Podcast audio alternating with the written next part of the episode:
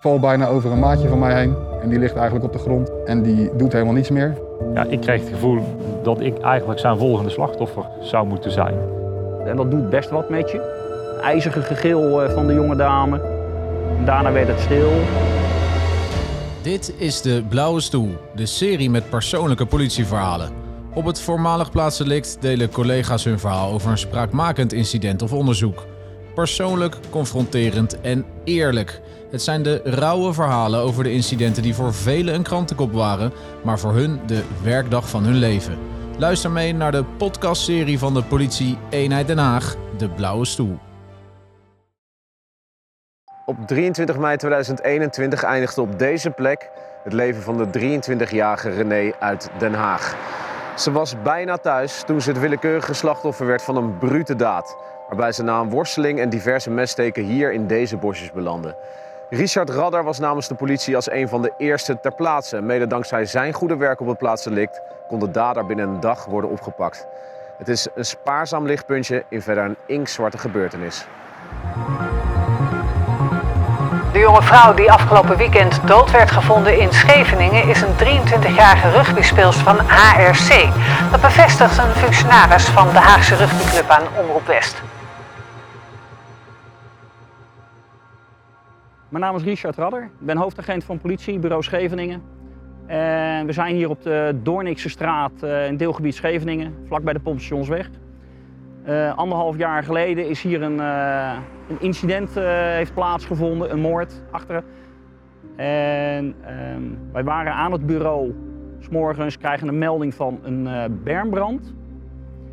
Collega's gaan er naartoe. wij stappen ook in de auto en rijden ook deze kant op. Ten tijde van de melding en aanrijdend werd de melding ineens opgeschaald naar er zou een persoon in de berm liggen die in de brand stond.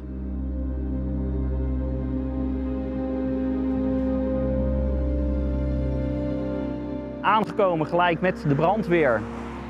Uh, zien we inderdaad hier uh, wat branden in de berm, waar ik op dit moment ook zit. Daar uh, uitgestapt, brandweer blust met water uh, het brandje. Wij gaan kijken, blijkt het inderdaad een persoon te zijn. Later bleek het een jonge dame te zijn. Toen hadden wij zo van, ja, is dit zelfmoord of is dit moord? We weten het niet. Wij zijn direct eigenlijk in de hoogste categorie gaan zitten gezegd van we zetten hier alles af. we zagen aan de overkant van de straat tegen een boom een fiets liggen met wat goederen op de weg. Daar hadden we het vermoeden van dat dat bij het slachtoffer hoorde. En toen hebben wij gewoon de hele straat zijn we gaan afzetten. Eerst middels lint. We hebben de calamiteitencontainer laten komen, dat we hekken konden plaatsen en verlichting, want het was hier aarddonker op dat moment.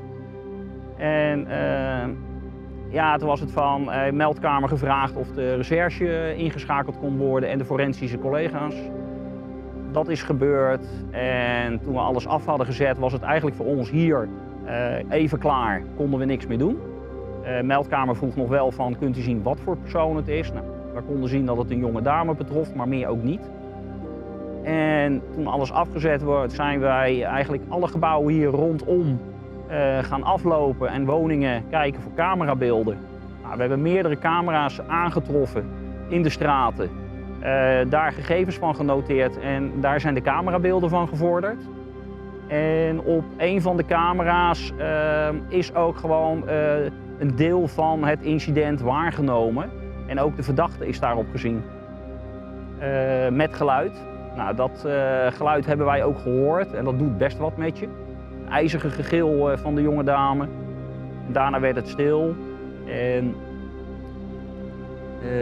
toen was het van, um, omdat wij alles hier goed hadden afgezet, heeft FO gelukkig wat uh, materiaal van de persoon gevonden, van de verdachte, DNA en een telefoon. Waardoor we eigenlijk binnen 24 uur hadden we de verdachte. En die was de volgende ochtend al aangehouden. En dan hebben wij zo van, yes, we hebben het heel mooi gedaan. En dan hoor je dus later van dat het een jonge dame betreft, 21 jaar, bloei van de leven, lid van een rugbyclub. De club had al een tien jaar geleden wat meegemaakt. En dan denk je van, ja, hoe, hoe doet zo iemand iets? Op het moment dat we hier op het plaatselijk bezig waren, eh, geven die emoties geen ruimte. Dan ben je bezig. En eigenlijk toen we terug naar het bureau gingen, dan kan je het laten gaan. En we zijn ook gelijk opgevangen door uh, team collegiale ondersteuning.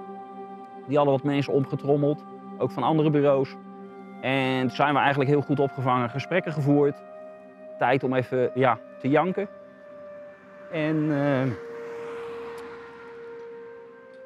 en dan een plekje geven. Soms heb ik er nu ook nog wat moeite mee. Want het doet wat met je. Ja. Dus.